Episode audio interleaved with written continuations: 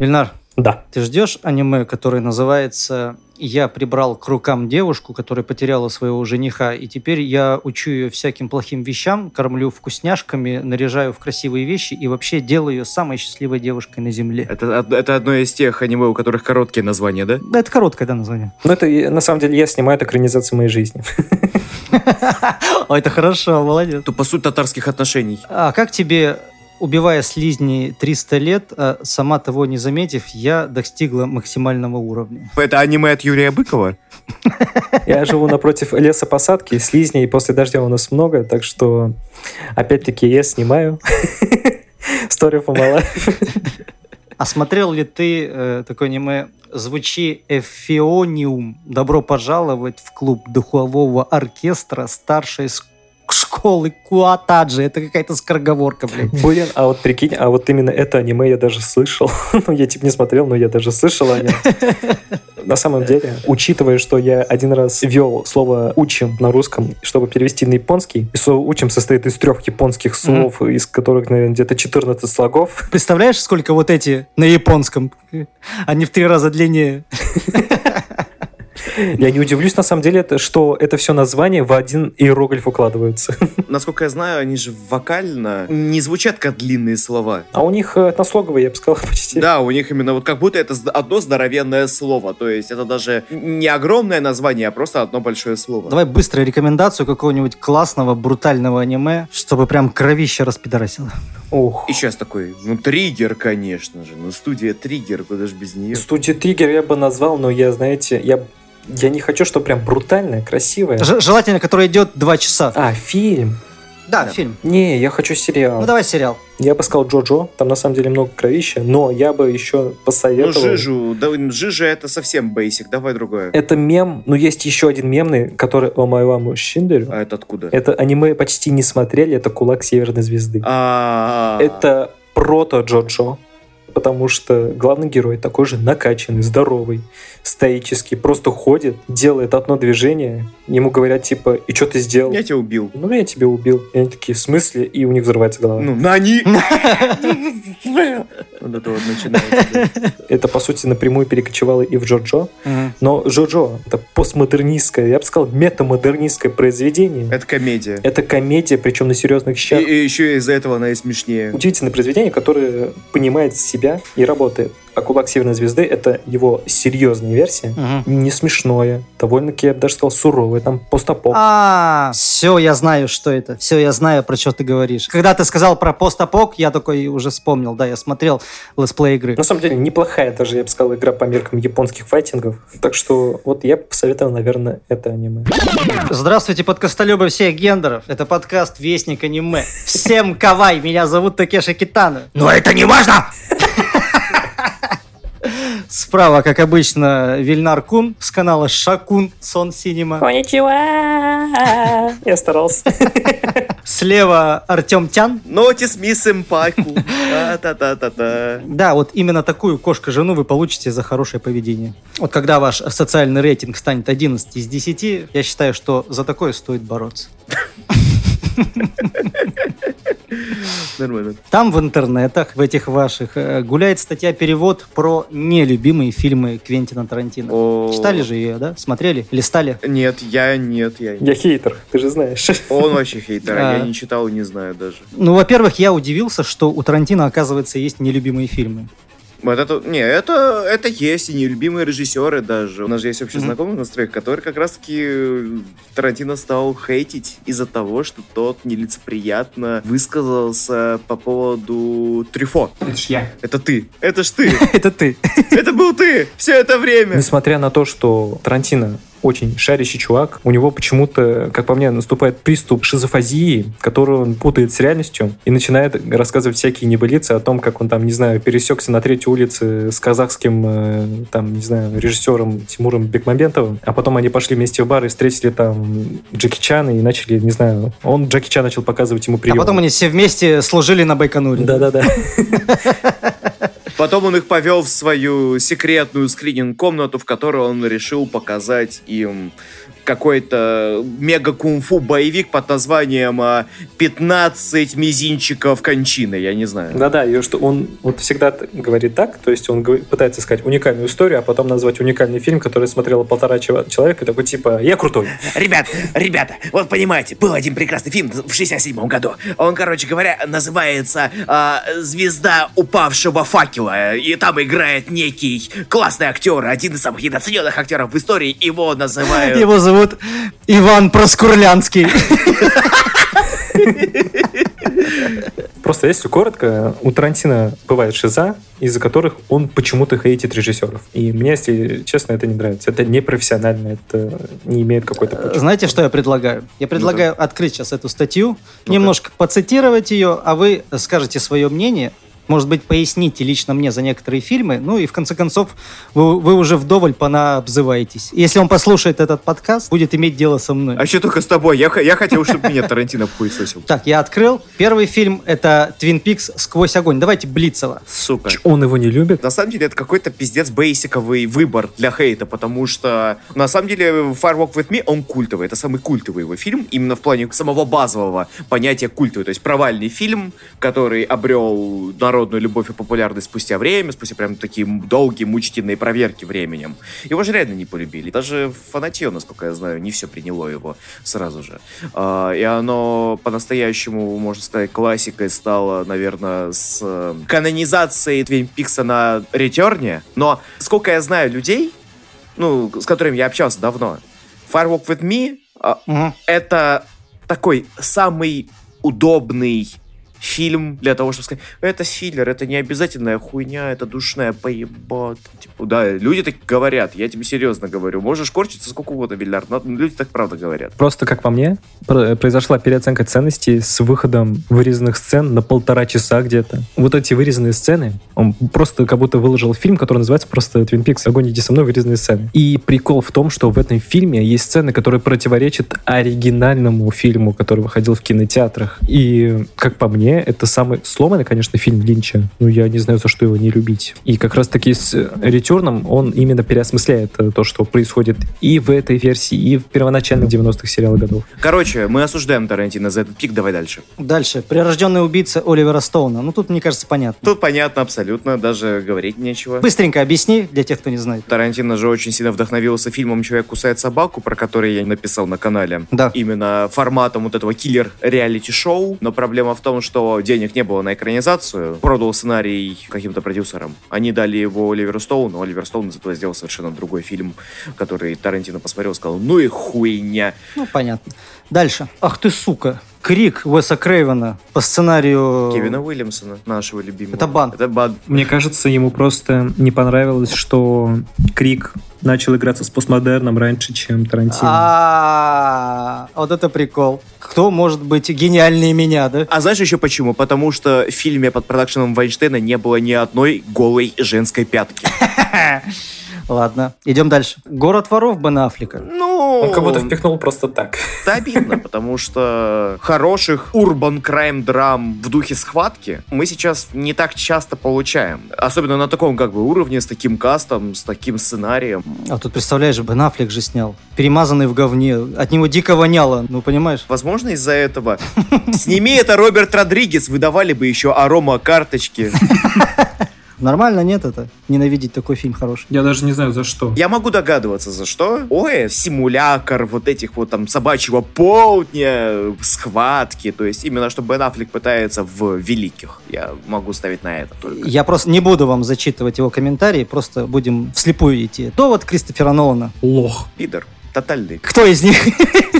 Кристофер Нолан или Тарантино? Тарантино. Тарантино, конечно. Мне кажется, ему просто не нравится, что этот фильм не упирается на сценарий, и все. Просто на самом деле плохо слышно было, он ничего не понял, потому что не разобрал диалоги. Где диалоги? Я не понял. Я хочу, чтобы мне про энтропию, про реверсию говорили вот таким вот языком. Типа, объясните мне, пожалуйста, то, как работает машина времени на а, примере двойного рояла чизбургера. Почему вы не сделали турникет в виде картошки фри? А, почему у вас в роли мудрого негра не играет Самуэл Л. Джексон? У Нолан-то есть свой Джексон, который Майкл Кейн. Да, да, да, Который, да, кстати да, говоря, там реально в- а- отчебучил одна сцена, ну такая Сэмюэл Л. Джексоновская. Держитесь сейчас за штанишки свои, потому что следующий фильм это «День сурка» Гарольда Ремиса. Наверное, его это бесит, то, что этот фильм зашел в канон, мне кажется. Я могу понять и даже могу поддержать в каком-нибудь смысле, потому что это, пускай и хороший фильм, но то, какой маховик хуйни он запустил, это нельзя отрицать. Но сам-то фильм хороший. Не, сам фильм отличный. Не, мне кажется, просто этот фильм э, снят так, чтобы лучше про День сурка никто больше не смог снять. Это как челюсти, знаешь. Как «Челюсти», да. Лучше про акулу уже, в принципе, ничего нет.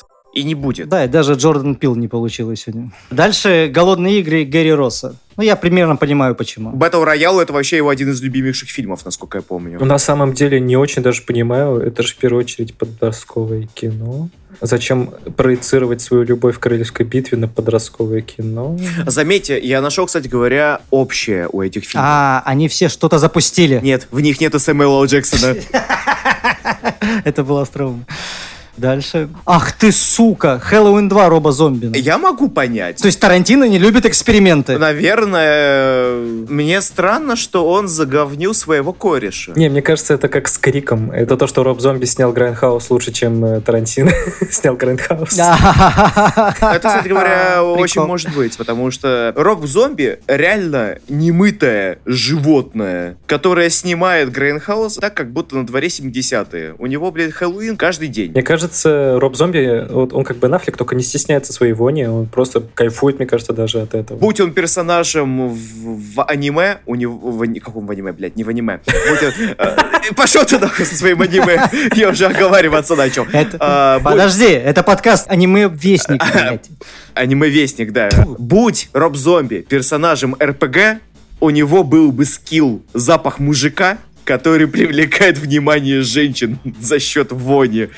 Чем больше, чем больше он не моется, тем более круче он становится. Ну, Мстители Джоса Уидона. это даже поддержу. Ну, это типа, да, ворчание деда. Это же ворчание деда как раз в тему того, что Марвел фильмы, они убили звездный статус. Они убили актеров. вестерны. Блять, они все же нахуй ноют, что а, э, эти Марвел убили вестерны. Что эти Марвел что-то убили, они постоянно ноют, хотя, блин, по сути, они возрождают каждый жанр с собой. Хотя ничего не умирало. Блять, вестерны живут и выходят классные вещи. И последний, Вильнар, давай, ждем от тебя комментарий, потому что это матрица перезагрузка. Зачем? Это же как первая часть. Знаешь, я готов поспорить, что он ее не любит, возможно, по той же самой причине, по которой и ты, потому что в первой части боевка была гораздо более кинетичная и более азиатская. Там было больше именно вот инфлюенса гонконгского или уся жанра, там, знаешь, с веревочками, вот это вот всего. В то время как во второй «Матрице» действительно больше аниме-болеро. Первый фильм страдает от такого же, то, что вот и него попали, и он такой, типа, ну ладно, я пойду драться дальше. Но я считаю, что за сцену на автостраде надо было простить все, потому что это великая хрень. Да, да. Как да. по мне, да. Может, ему не нравятся диалоги. Если вы вспомните монолог, точнее, диалог Нео и архитектора, мне кажется, Тарантино здесь задушился и такой, я ненавижу это кино. Может быть, кстати. Может быть, потому что это, кстати говоря, камень преткновения для каждого, кто смотрит или пересматривает «Матрицу». Это ебаная, бля, сцена с архитектором, действительно ебаная дрянь. Ну, какой вывод? Вывод? Дутая фигурка этот ваш Тарантино. Дед выпить таблетки. Да, жалкий постановщик. Тарантино лох. Алексей Октябринович круче. Ну, это факт, вообще, на самом деле. Иван Родин круче. Иван Родин вообще легенда. Простите меня, фанаты, но мне нравится полтора фильма. Спасибо на этом. Слишком раздутое самомнение, слишком раздутое мнение о том, что он действительно всеобъемлющий знаток кино, чтобы разбрасываться своей нелюбовью к режиссерам и фильмам направо и налево. Если не брать э, как бы внимание его личность, то мне нравится гораздо больше его фильмов. Практически все. Я вообще его люблю как режиссера. Джеки Браун мой любимый фильм. Э, Однажды в Голливуде я люблю. Э, Резервуар Догс. Догс. Да, я в целом не люблю, когда он лезет в другое кино, именно в культурном плане, то, что он американец, сиди в Америке и пиши про американское кино. Рубрика «Разум в клетке», в которой мы отсматриваем фильмы с Николасом Кейджем и пускаем слюни, а потом измеряем рулеткой, у кого слюна длиннее, достала до пола или нет. У меня еще сопелька потекла, назову ее Майкл Фасбендер.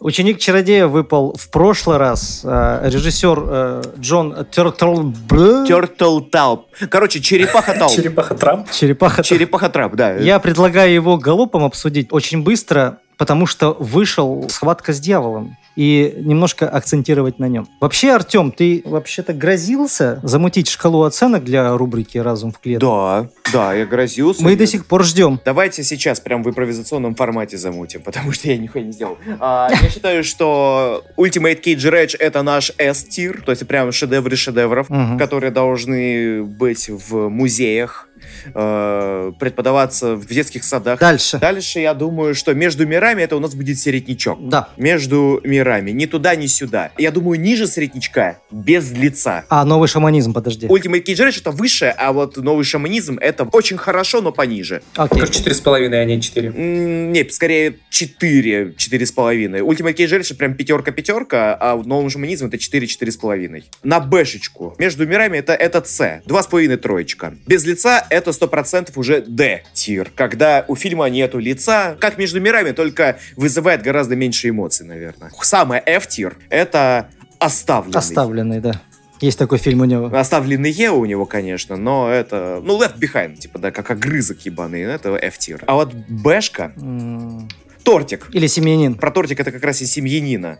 А, Тортик. тортик, окей. Торт. Фильм Торт. Торт, окей. Все, я считаю, мы идеально сделали. По ученику чародея. Я так подумал, раз там есть Альфред Малина и Моника Белуччи, Вильнару есть что сказать? А, В общем, меня удивило присутствие Баяна Бацели, потому что оператор Бэя, если не ошибаюсь, оператор Тони Скотта. Оператор э, Гора Вербински. Гора Вербински и Абеля Феррары на «Короле Нью-Йорка». Мистер и миссис Смит, э, блин, Дип Кавер он снимал, э, Бади Снэчерс. э, Да, Пол Шредер, я вот смотрю, у него послужный список офигеть какой большой на самом деле, именно по авторским режиссерам. Под водой он снимал. Короче говоря, чувак любит две вещи. Это гетто, либо вода. Вот он классно снимал. Меня удивило его присутствие, удивило присутствие такого композитора, как э, Тревор Ребин, потому что я знал, что он пишет какую-то дженерик музыку в основном, но я, когда переслушивал альбомы Yes, я узнал, что он клавишник, если не ошибаюсь, был временным лидером группы Yes, а после стал кинокомпозитором для всяких дженерик блокбастеров и так далее. Каких джедерик? Он на самом деле озвучивал чуть ли не золотую эпоху 90-х Брукхаймеровскую с Армагеддоном, Конейром. Давайте к фильму. Это на самом деле подводка к фильму, потому что как раз-таки через Брукхаймера ты говоришь, вот «Золотая эпоха», потому что «Ученик чародея» — это тоже фильм Брукхаймера. Кто-нибудь вообще ощутил, что это фильм Не, Брукхаймера? ощущается этот вайб. Я на самом деле весь фильм раздражался, я бы сказал даже. Потому что, а, мне не нравится Джей Барушель. Кого? блин? Я фанат Man Seeking Woman, извинись. Да, да, не да. как актер сам по себе, а именно конкретно в этом фильме. А, в этом фильме он скучный. В Очень. этом фильме он меня почему-то не то что заставил скучать, он меня раздражал. Я чувствую, что он функционален, хотя он главный герой. Самое обидное, что Тоби Кэббл ему в антагонисты поставлен. А Тоби Кэббл как бы один из самых недооцененных актеров, в принципе. Как по мне, здесь абсолютно бездарно использовали наш Кейджа Рейдж Николаса Кейджа, Это обидно. моего любимого актера Альфреда Молину. Ну, его получше. Для меня проблема, что он второстепенный какой-то. Он прям такой... Это правда, но, бля, Николамбус играет, по сути, крутого колдуна на лютом дрипе. Он прямо похож на профессора из Гарри Поттера, на которого бы у всех был бы краш. У мальчиков, у девочек, у животных, блядь, у всех. Потому что он на сексе, блядь. Вот это, ну, седые патлы, блядь, это щетина, вот этот, блядь, ну, ну краш. Я тебе больше скажу, Альфред Малина выглядит так же. Альфред Малина это вообще, блядь, сутенер. Это если бы пожиратели смерти, блядь, вместо татух э, закупали бы сутенерские шматье, там, шубы, трости. И такие под э, Наториуса Бига ходили такие, я сейчас вам наколдую геморрой, хо-хо-хо. Да, это топ-каст на как раз-таки, блин, фантастических тварях. Э, Да, слушай, кстати говоря, вайбы фантастических тварей, тем не менее, все равно присутствуют. Это хорошо и плохо, потому что, ну, урбан фэнтези, ну, именно дорогое, нормальное урбан фэнтези, это редкий гость. И здесь они попытались действительно сделать дорогой урбан фэнтези, который выглядит максимально круто, дорого, богато. Потому что это продакшн Брухаймера, это огромный там бюджет 150 миллионов или около того. Он выглядит круто. Натурные съемки, Нью-Йорк. То есть гуляй не хочу, используй потанцевал. Но оно невзрачное. В принципе, как для меня являются невзрачными и сокровища нации. Без лица. Для меня это без лица. Он э, имея свой богатый продакшн, не знает, как его снять. Он выглядит очень по-сериальному. Очень по-сериальному даже, да, да, да. Это как будто даже предтеча Дисней плюсовскому контенту, когда у вас на, На кар прямо очень классные карты, как очень классные карты, но вы не знаете, как ими воспользоваться, как их пустить в оборот. И реально же классно, каст отличный, операторская работа шикарная, то есть ты смотришь как бы, ну оно все же сочно, отполированное, прям ух, но оно смотришь и такой, и я не протаскивался от него, будучи подростком, я не протащился от него и сейчас. Здесь, как по мне, одна из главных проблем именно режиссер Джон Тертлтауб. Тертл- э, Черепаха Черепаха Трап, Ты да. просто упомянул «Сокровище нации», он снимал «Сокровище нации». Обе части, да, я знаю. Обе части. И он первую часть Мэг. Смотрю, у него вообще, в принципе-то, фильмы на уровне концепции собираются хорошие, но они сняты так себе. Да, не И единственный фильм, который мне понравился из того, что я у него видел, это «Старперцы». Потому что это не Да, экшн-кино. Лас-Вегас. Лас-Вегас. Да, Лас-Вегас, потому что это не экшн-кино, это именно комедия, это просто веселый фильм, который не нужно стараться снимать с точки зрения постановки. Это в первую Да очередь. потому что там тащат актеры. Это там тащат актеры, да. И как по мне, Да. нельзя доверять такому режиссеру вообще снимать блокбастеры. Э, Как вы считаете, ученик чародея Это без лица. Без лица. без лица? Без лица. Это без лица. Я просто хочу сказать, что зрители рассудили так же, фильм провалился. И ему конкуренция еще была очень серьезная поставлена. Это был десятый год, это было лето десятого года, когда Миньоны, потом Нолан пришел и тоже всех абсолютно э, рот наоборот сделал, как он умеет. Но в любом случае заслужено. Грустно, что это этот фильм послужил, наверное, одной из главных отправных точек для изгнания Кейджа из э, голливудской системы. Но он вернулся недавно с новым триллером «Схватка с дьяволом» режиссера Юваля Адлера. Давайте о нем, потому что мне есть что сказать. О чем кино? Эксцентричный бандюган в исполнении Николаса Кейджа садится однажды в машину к Хлюпику в исполнении Юаля Киномана и говорит «Поехали, иначе пристрелю». Сначала может показаться, что это материал для Джона Своба. Ну как же тут не заковерить э, соучастника Майкла Мана, да? Тем более он уже что-то подобное делал. Да у него мно- многое творчество, это поклонению своим идолам. Ну что я могу сказать? Тут лично у меня ситуация как с инсайдом. Кино одно, а трактовок как минимум две. Или это тухленькая криминальная драма, или абсолютно библейская история. Точнее так, это хороший мистический триллер, замаскированный под простенькую криминальную драму. Спойлер алерт, спойлер алерт. Я тебе буду, скорее всего, солидарен, пиздец. Я уже понимаю, о чем ты. Потому что я сейчас буду зачитывать свои тезисы, а ты будешь говорить, правда это или нет. Мочи. Почему фильм мистический? Потому что персонаж Николаса Кейджа э, здесь демон, заключивший пари, ну, я не знаю, с Богом. Зачем он это сделал? Чтобы испытать и заставить раскаяться персонажа Киномана. Э, спойлер, в, в финале он раскаивается. На что это похоже? Да, это почти как Фауст Гетте. Тем более Николас Кейдж в этом фильме внешне выглядит как кто? Как Мефистофель. Красный офигенный пиджак. Туфли за 2000 баксов. Хуево покрашенные красной гуашью волосы. Штаны за 40 гривен. Мне очень нравится в его персонаже кольт с японской гравировкой на стволе, блядь. Прикол. Это охуенно колоритная дрянь. Ну, знаю, как бы Кейджа его любовь к японскому, я думаю... А, вы же, ты в курсе, кстати говоря, что идея с красными волосами, она вообще спонтанная. Он просто так на площадку пришел сам по себе. Блять. Сука, великий, великий. Так, смотрите, на сверхъестественное сценарист как бы намекает не то чтобы открыто, он кричит, блядь, и этот крик слышен на Сатурне. Да. Да, это правда, блядь. И это, кстати говоря, в трейлере подчеркивается таким прямо красным маркером. Раз, два, три, четыре. Мало того, что они поместили крест на постер, такие, ну, может, поймут. Давайте так, я возьму сейчас сцену в закусочной, и ее немножечко разберу, ведь она супер показательная. Давай. Во-первых, во сколько происходит действие этой сцены? Ну-ка. В три часа ночи. Ведьмин час. А, он об этом же говорил, про Ведьмин час, да. Он же его рандомно переключило на Ведьмин час, типа, что всякая шушера вылезает наружу. Бля, прикольная тема. Я не знаю, зачем персонаж Кейджа это проговорил, ведь в любом хорошем хорроре, да, о демонах или о привидениях, вся жесть происходит в 3 часа ночи, и, мне кажется, это всем понятно. Ладно, дальше. Демоны любят сладкое. Да, он дохуя сахара влил в кофе. Да, не потому что это равно сладостному грехопадению, просто есть такой факт, по-моему, из литературы. Ну окей. Демоны не любят, когда им врут или их перебивают, потому что они знают твои мысли, они знают все наперед. Кейдж неоднократно читает мысли персонажа Киномана на протяжении всего фильма. Он злится, когда Киноман его обманывает. Ему врет. Да, демон знает, что какого-то хуя за городом э, в 3 часа ночи в забегаловку зайдет мать с ребенком. Кстати, он поэтому и не убивает официантку, потому что под дулом пистолета она говорит правду. Причем правду неудобную для нее. Это прикольно. Есть такая поговорка, если мы в мире живых не будем соблюдать правила даже элементарные, то нас поглотит хаос и анархия, да? Понятно. Поэтому демоны не любят правила. В смысле нельзя в сэндвиче поменять сыр? В смысле вампиру нужно разрешение, чтобы войти в дом? А может тебе еще крупу посчитать в круг, из которой меня заперли, знаешь? Правила останавливают демонов.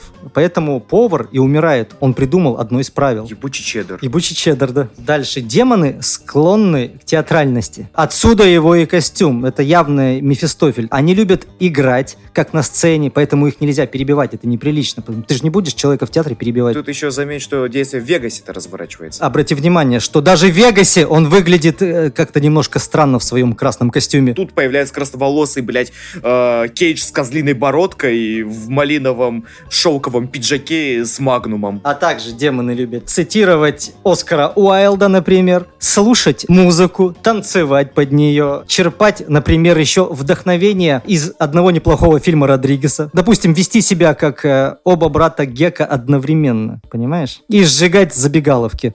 Точнее, он превращает забегаловку, по сути, в адский курорт, в чистилище, где, заметь, ползают грешники и молят о пощаде, потому что когда герой пытается скрыться, до него пытается доползти повар и сказать «помогите», это все как в аду, блядь, происходит. И, наверное, самый главный мой поинт — это концовка. Что случилось, когда демон в конце победил, а он победил. Не смотрите, что персонаж Николаса Кейджа умер, он победил. Потому что что произошло сразу же после его смерти?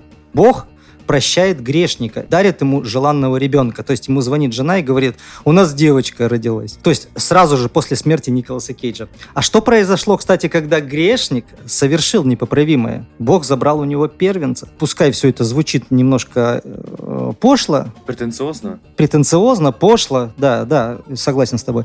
Но я люблю концепцию, когда что-то грандиозное происходит за кадром. Мне нравится, что это можно разглядеть в бэшной копирке под соучастника. Вот это мне нравится больше всего. Да, что-то грандиозное происходит за кадром, а персонажи этого не замечают, по крайней мере, один из них.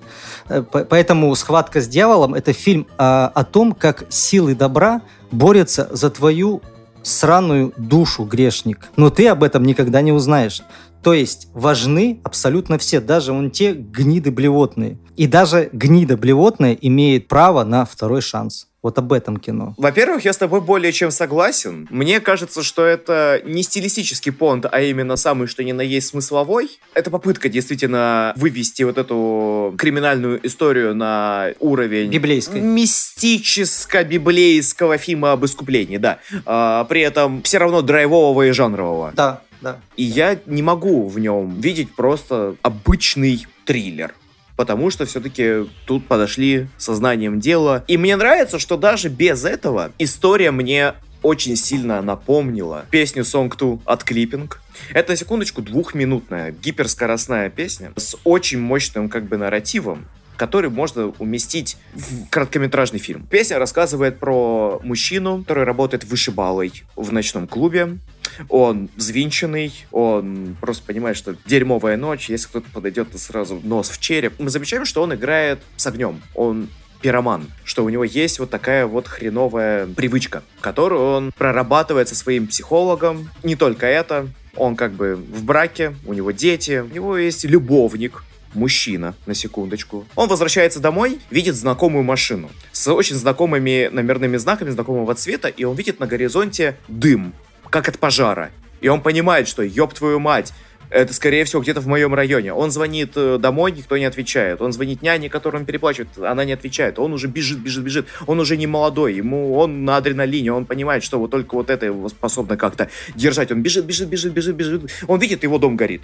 И он э, заходит в этот дом, пытается спасти своих детей. Дети сгорают, он пытается сгореть сам, но его вытаскивают из дома. И он, последние слова, которые он произносит в песне, «Почему вы мне не даете умереть?» Мы понимаем, что этот чувак был поджигателем, работавшим на мафию, который заложил своих, пошел по программе защиты свидетелей, но его нашли, и ему очень жестоко отомстили. И я не мог избавиться, сука, от этого говна, когда смотрел Sympathy for the Devil вообще. И я такой, блин, это ведь реально клиппинговская история. Это нормально, клевая, э, бульварная хрень, которую можно приятно так вот и смотреть, и разбирать, и наслаждаться ею. То есть, да, где-то вторично, да, где-то так. Но это крепкое кино, и выйди оно, кстати говоря, в эпоху ну, в условном году 15-16 для Кейджа, когда был прям совсем вот прям был бы маленький шедевр. Бустануло бы его, да? Это ну, не бустануло, но это, возможно, бы имело определенный статус среди фанатья. Да. Гораздо, может, больше, чем сейчас. Да. Фильм классный. Мне единственное, что в нем смутило, это некоторая скомканность концовки. Да. Именно по темпоритму, потому что она реально очень, очень прямо скомкана. Она еще быстро наступает. Она очень быстро наступает, потому что, учитывая, какой был хайпоинт в э, загрузочной, Мгм. когда все горит, все в дыму, вот этот вот прямо вот такой прям гротескный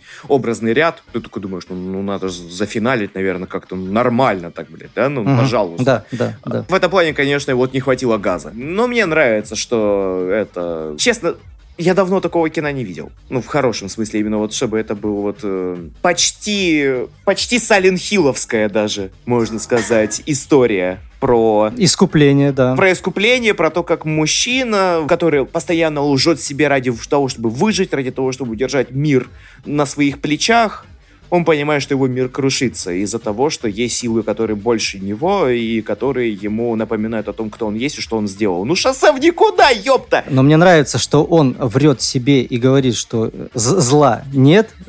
Он продолжает врать, что зла нет, и тут появляется зло, еще буквально пестрое, как Киркоров. Говорит, зло есть, и, и- и это я. Такой, я твои семейные Да, обстоятельства. да, да. Для меня с позиции несмотрящего, как представлялся фильм э, «Симпатия к дьяволу», то, что это на самом деле действительно участника, это просто маленькая криминальная история. Оно так и есть. Мы ищем жемчужины в горе, на... в горе навоза. Она и поставлена таким образом. Да. Да, ну, достаточно жанровая. Я именно конкретно с точки зрения постановки. Я всегда боюсь таких герметичных фильмов, потому что они зачастую просто грешат тем, что используют одни и те же приемы, то есть пытаются максимально как будто усреднить приемы для съемки так подобных фильмов. Тут э, сосредоточились именно на двух персонажей в машине и на их редких остановках. Ну да. Но вообще самая лучшая сцена при этом с машиной никак не связана. Есть такой фильм австралийский. Я, честно, забыл, кто режиссер. Я помню, что он бывший актер. Я помню, что фильм как назывался «Возвращаясь домой ночью в темноте», как-то вот так. Ага. Но вот на самом деле, вот то, что вы рассказали, у меня ощущение, что это инверсированная версия этого фильма, потому что вначале детей убивают. Мгм. Там просто семья вышла на природу, появляются просто из ниоткуда два чувака. Нет, там вроде один мужчина взял всю семью в заложники, точно, вроде так было. Мгм. И он, в общем, приходит, с ними немножко общается, берет дробовик и выстреливает в ребенка. Бля. И это очень брутальная сцена. После этого он берет вот эту семейную пару, держит их в заложниках и куда-то их ведет. И постепенно вот действительно прослеживается мотив того, что это определенное, вот как и с Николасом Кейджем, проявление вины главного героя, именно главы семейства, потому что там в итоге раскрывается, что как бы ты меня знаешь и так далее. И, в общем, раскрывается, что это, по сути, искупление греха Мгм. прошлого. Ну, что-то в этом есть, да. Мне, если честно, напомнило этот фильм, но Мгм. тот фильм поставлен офигеть как бруталь- каким брутальным образом. Надо на карандаш взять, звучит офигенно. По сути, весь фильм поставлен в герметичных пространствах, но там постоянно проскакивает красный свет. Там еще главный герой, я забыл, что за актер, у него усища здоровые, у него э, прям здоров- здоровенные усища, и он должен выглядеть комично, но выглядит брутально. Он постоянно входит в плаще, и несмотря на такую определенную идею, именно в плане постановки, это очень-очень-очень вязкое кино. Оно идет полтора часа, но оно очень вязкое. И когда вы обсуждали как раз-таки «Симпатия к дьяволу», у меня было ощущение, что этот фильм такой же, но вы говорите, что он довольно В жанровый. своем сегменте достаточно скромный, я бы сказал бы. Но так. я еще скажу, что Я еще э, обращал внимание на детали. Их очень много в фильме, и из этих деталей у меня сложилась своя трактовка, которую я только что рассказал. Возможно, она не закладывалась, но почему они все совпадают? Да, слушай, я думаю, что большую часть Кейдж, блядь, придумал, потому что чтобы дьявол носил с собой кроличью лапку, и у него был кольт 1911 с японской гравировкой на стволе. Он еще и древнюю какую-то японскую пословицу там цитирует. А по музыке, кстати говоря, по музыке можно еще кое-что сказать. Там есть Алан Вега и Suicide. Это вообще там на самом деле очень приятный саундтрек. Не, не затертый. Да, кстати, реально не затертый. Ни- Симпатия к дьяволу не играет. Это уже огромный, блядь, респект. Ну давайте э, закругляться. Что это? В какую рубрику относим? Я считаю, я считаю, он не между мирами. Я бы его даже тортиком назвал, на самом деле. Тортик. Хотя, знаешь, наверное, все-таки между мирами, потому что это хороший бэшный кейдж, Мгм. в котором вот реально, наверное, спрятан охерительнейший. Но не все его найдут. Но в своем бэшном сегменте это вообще не стыдный фильм, который я могу порекомендовать. Мгм. Он увлекательный, Да. кейдж кривляется, отжигает по полной. Ну потому что у меня это между мирами. У меня это между мирами тоже, потому что я же говорю, это действительно классная библейская мистическая история, которая затерялась в достаточно простеньком триллере. То есть его увлекательно смотреть, но и что-то мешает его прям прочувствовать на полной мере. То есть ты можешь как бы доработать, обрисовать, вот именно как-то вот реально украсить, но не факт, что это там есть. Одно мы знаем точно. Большую часть этого говна принес Кейдж с красными волосами, придя только на эту ебаную съемочную площадку, блядь, с этим охуенным хейр-колором, блядь.